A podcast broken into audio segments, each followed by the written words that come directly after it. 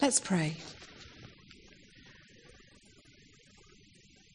Father God, we thank you for the Gospel of Matthew, which reveals who Jesus was and what he came to do. And we pray that through my words and as we listen, we might hear him speaking to us of the part that we have to play in the mission and ministry that his Father gave him. Amen.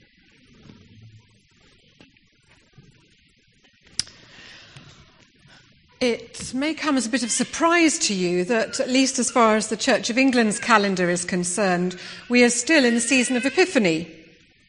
Today is the third Sunday in Epiphany, and that's why we still have a gold altar frontal. And I guess it seems a long time since December when we journeyed with the Magi during Advent. And even early January seems a long time ago when we celebrated the arrival of the Magi in Bethlehem and the giving of their gifts to the infant Jesus.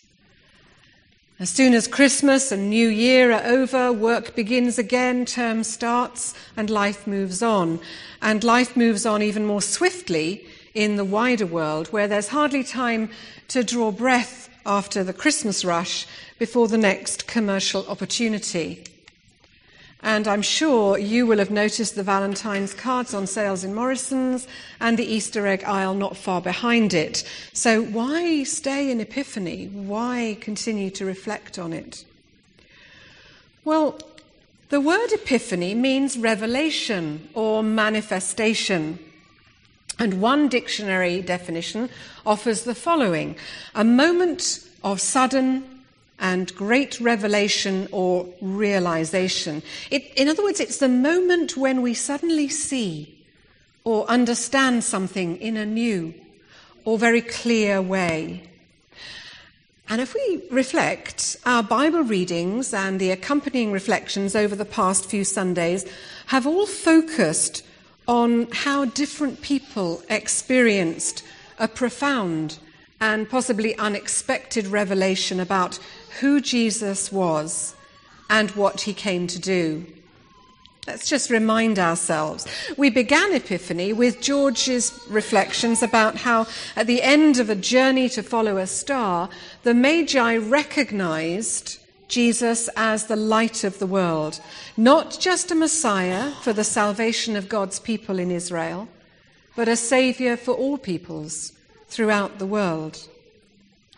And this revelation was expressed poetically by the elderly Simeon when Mary and Joseph presented their baby son in the temple.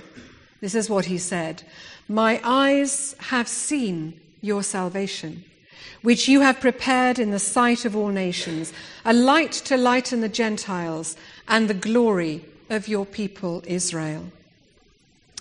And then a couple of weeks ago, Steve, in his reflections, reminded us of how John the Baptist also experienced a sudden revelation of who Jesus was as Jesus came to him asking to be baptized in the River Jordan.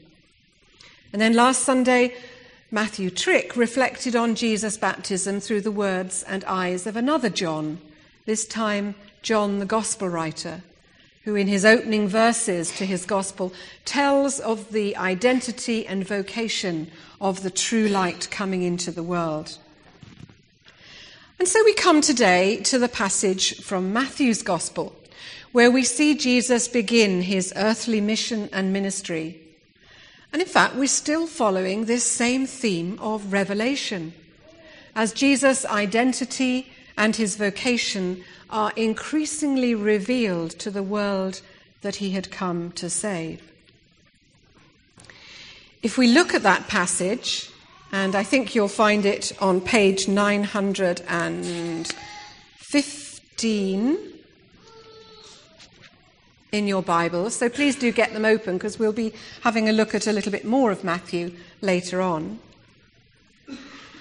As we look at that passage, we see that Matthew stresses the fact that Jesus began his ministry way up in the north of the country, in Galilee, far from the hostility and threats that had faced his cousin, John the Baptist, further south near the River Jordan and close to Jerusalem, which was the center of political and religious power at the time. And as Matthew does so often in his gospel, he draws close links between Jesus and the prophetic writings of the Old Testament. He harks back to the opening verses of Isaiah, chapter 9, drawing a direct connection between the promises of Isaiah and the arrival of Jesus. And just like Simeon in the temple, Matthew expresses a sense of profound revelation about who this man Jesus is and what he has come to do. A great light, Matthew asserts, has finally dawned on all those who live in a land of deep darkness, regardless of whether they belong to the Jewish nation or to any other of the peoples on earth. Like the Magi, like John the Baptist, like John the beloved disciple, like Simeon in the temple, Matthew, the gospel writer, is crystal clear in his own mind about the identity and mission of Jesus. And he demonstrates this throughout the gospel that bears his name. And we'll be reading more of Matthew's gospel over the coming weeks. So it's worth watching out for how he communicates this revelation about Jesus' identity and Jesus' vocation to his readers. But I wanted just to go back for a moment and look again at the first four chapters. Just recap about how Matthew has put this gospel together and why we have arrived where we are. It's no accident that Matthew's gospel begins with the genealogy of Jesus on page 913. For this situates Jesus within the Jewish nation as well as beyond it later on. It proves Jesus' Jewish heritage right back to Abraham, who is the father of all peoples, and then on through King David and beyond. And if we look closely as the chapters unfold, we see that they offer an unfolding revelation from Matthew about who Jesus is and why he has come. And this revelation is something that individuals experience. We see on pages 913 and 14 sudden moments of understanding and realization on the part of Joseph, Jesus' earthly father, through the dreams that God brings to him. On page 914, we see the realization of the Magi as they reach the end and the goal of all their journeying to encounter the King and priest and Saviour of all. On page 915, we see John the Baptist's dawning realization that Jesus must indeed be baptized by him in the Jordan if he is to fulfill his vocation to humankind and the whole earth. And then at Jesus' baptism, we see God's absolute confirmation of Jesus' identity. This is my Son, whom I love.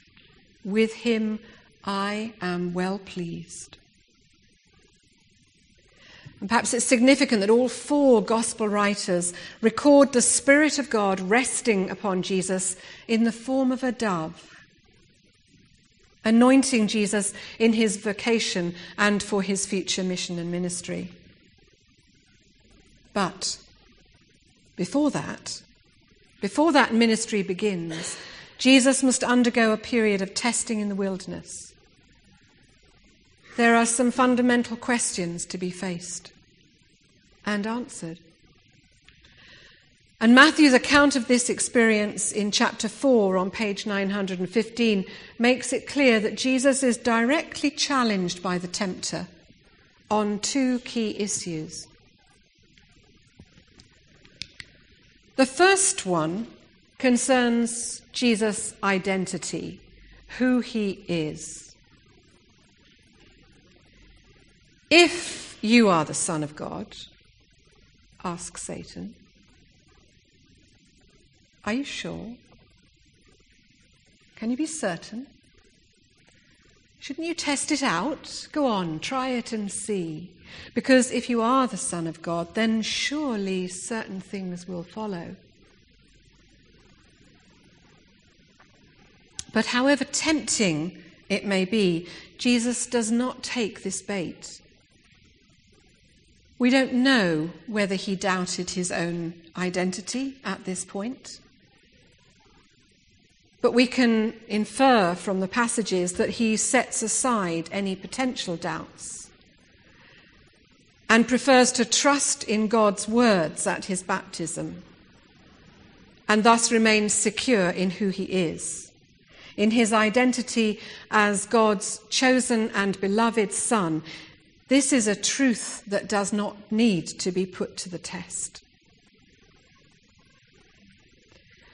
The second issue on which Jesus is challenged in the wilderness concerns his vocation. What is it that Jesus has come to do? What sort of vocation was he anointed for? What shape should his future mission and ministry take? So, says the devil, if you are the Son of God, then turn these stones into bread. Use your divine powers to transform creation and meet your own physical needs. If you are the Son of God, says Satan, throw yourself down from the Temple Mount. Prove that God will not permit you to suffer and die as a result of your human frailty and condition. And then the final test all this power and influence I will give you if you will just bow down and worship me.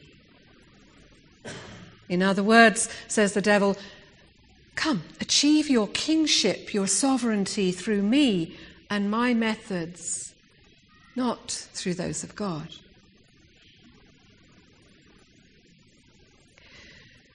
Jesus responds to each of these challenges about the nature of his vocation with words from the Hebrew scriptures, which he must have known and loved and treasured, and which had embedded themselves deep within him.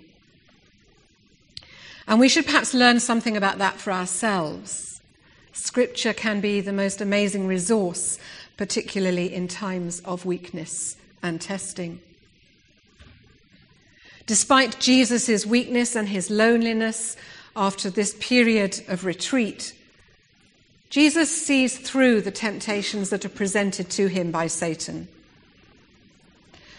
And although in this experience Jesus is asked three questions, and sermons often structure themselves around those three questions, I prefer to see them as reflecting two basic temptations that faced Jesus, both of which hark back to the experience of his baptism, which had occurred immediately before he went into the desert.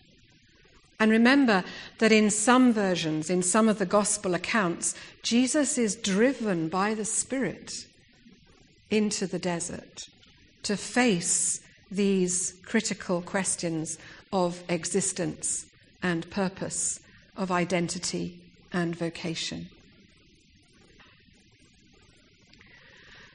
The first challenge or temptation is that Jesus should doubt his true identity as God's beloved Son.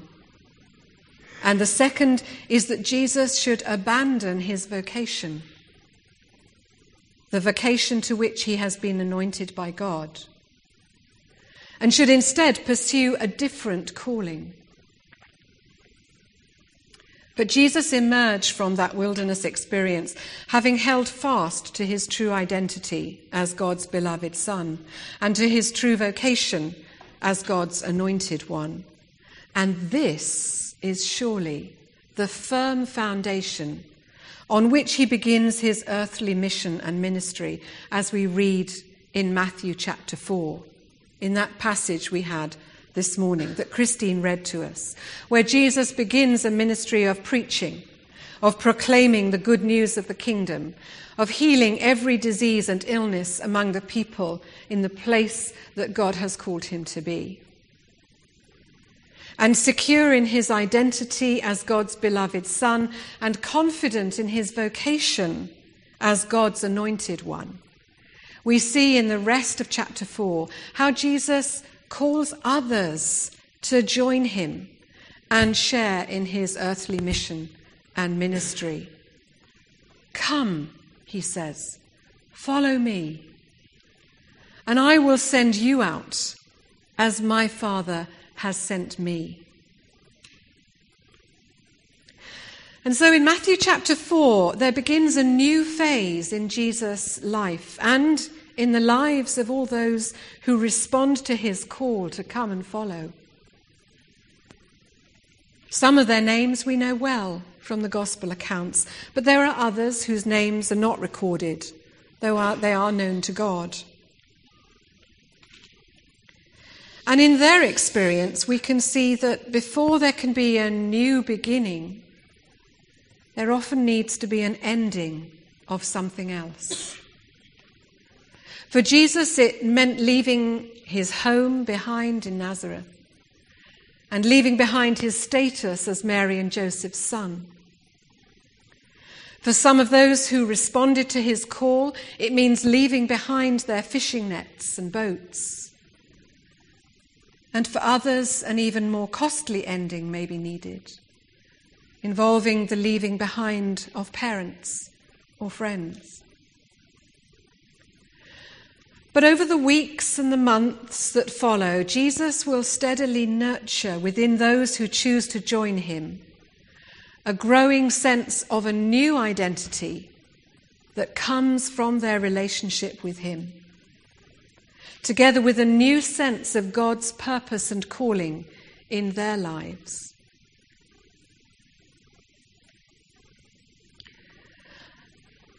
So, what does this passage have to say to us? What do these epiphany reflections, this theme of revelation, speak into the life of our church and of us as individuals?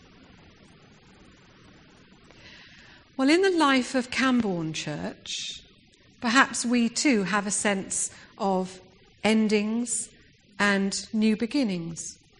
As we give thanks for what is past, and as we look forward to a new season under Matthew's leadership. And maybe this is a good time to reflect on our own sense of identity before God, both individually and corporately. Who are we? Or who are we sometimes tempted to think we are? What is our true identity, and how far do we live in the light of that truth? Like many of you, I, in my professional working life, have a business card which helps to communicate something of who I am and what I do. But I do find it tempting sometimes to think that this is my most important identity and purpose in life. So, as part of a spiritual exercise last year, I took one of my business cards and I wrote the following words on it in the white space my whole reality and value is grounded in being created and redeemed in Christ. My whole reality and value is grounded in being created and redeemed in Christ. That's who I really am. And I keep it in my purse to remind me are we secure in our identity as children of God, individually and together? And if you're at all uncertain about your identity as a beloved son or daughter of God, please come and talk about it with one of us. Or ask for prayer after the service. This is also a good time to reflect on our vocation whether that's our vocation as an individual or our vocation as a church community. And don't let anyone ever tell you that vocations are only for ordained people Everyone has a vocation. What, what is God calling us to in this time and place? What should the shape of mission and ministry be as we go forward here? Are there some things which need to have a good ending before we can begin a new season in the mission and ministry to which Jesus invites us? Asking God these questions and listening attentively for his answers will be crucial if we are to clearly discern what we should and should not be embarking on or continuing. And it may well involve us in laying some things aside to take up new ones. And we need to receive the freedom from God and from one another to be able to do that.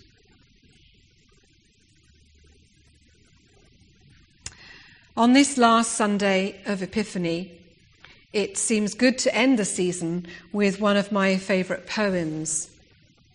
It's a poem by Howard Thurman that speaks of endings and of new beginnings at this time of the year.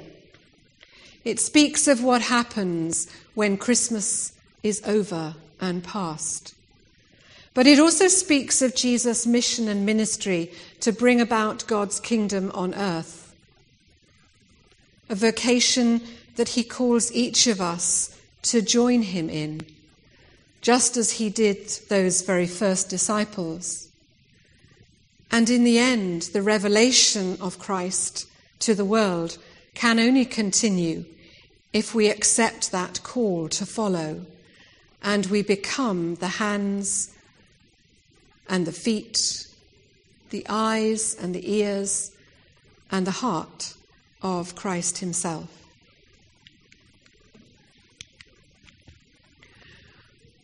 When the song of the angels is stilled, when the star in the sky is gone, when the kings and princes are home, when the shepherds are back with their flocks, the work of Christmas begins. To find the lost, to heal the broken, to feed the hungry to release the prisoner, to rebuild the nations, to bring peace among people, and to make music in the heart. Amen.